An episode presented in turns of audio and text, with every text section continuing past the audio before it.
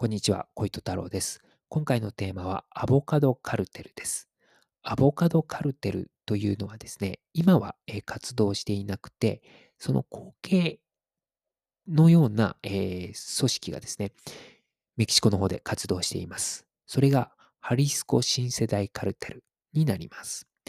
ハリスコ新世代カルテルはですね、メキシコの麻薬カルテルの一つでして、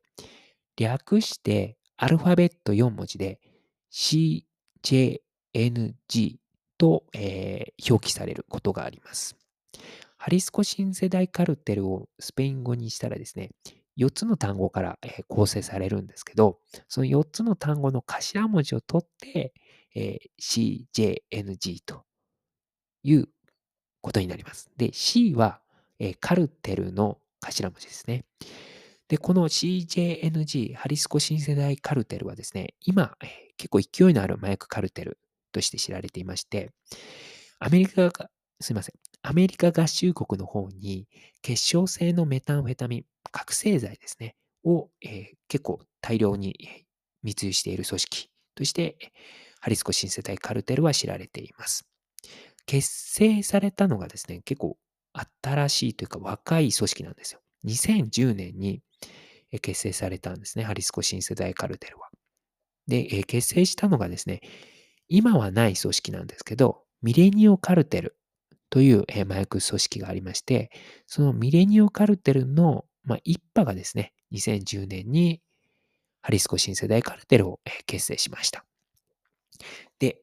そのミレニオカルテルなんですけど、ミレニオカルテルはですね、昔、アボカドカルテルというふうに呼ばれていました。で、そのアボカドカルテルの由来なんですけど、その前に、えっ、と、ミレニオカルテルのオーナーの話をします。で、ミレニオカルテルというのはですね、もともとメキシコの中西部のミチョアカン州というね、ところを本拠地としていまして、オーナーがですね、バレンシア一族という、まあ、ファミリーですね。バレンシアファミリーが、まあ、こう、オーナーとして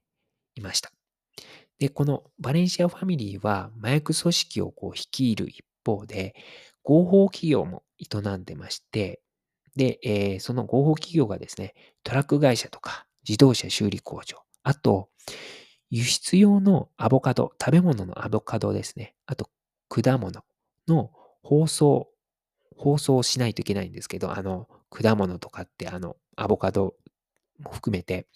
そのままこう輸送すると傷がついちゃうので、包装しますよね。その包装工場をバレンシアファミリーは、えー経営していました。で、おそらくそのアボカドの包装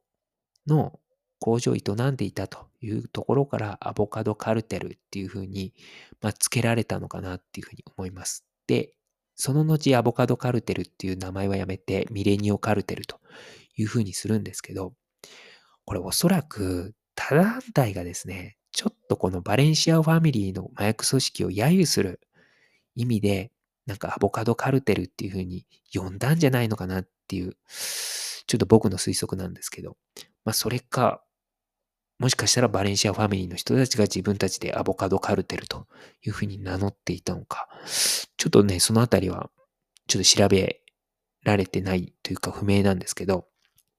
はい。まあそういう風に、まあ、アボカドカルテルっていう、えー名前の由来はあったんじゃないのかなっていうふうに、えー推測します。でちなみにですね、メキシコの方ではですね、アボカドはかなりたくさん作られています。まあ、アボカドのまあ生産大国ということですね、メキシコは。なんかそれは最、あの、今日知ったんですけども、まあそういうことですね。はい。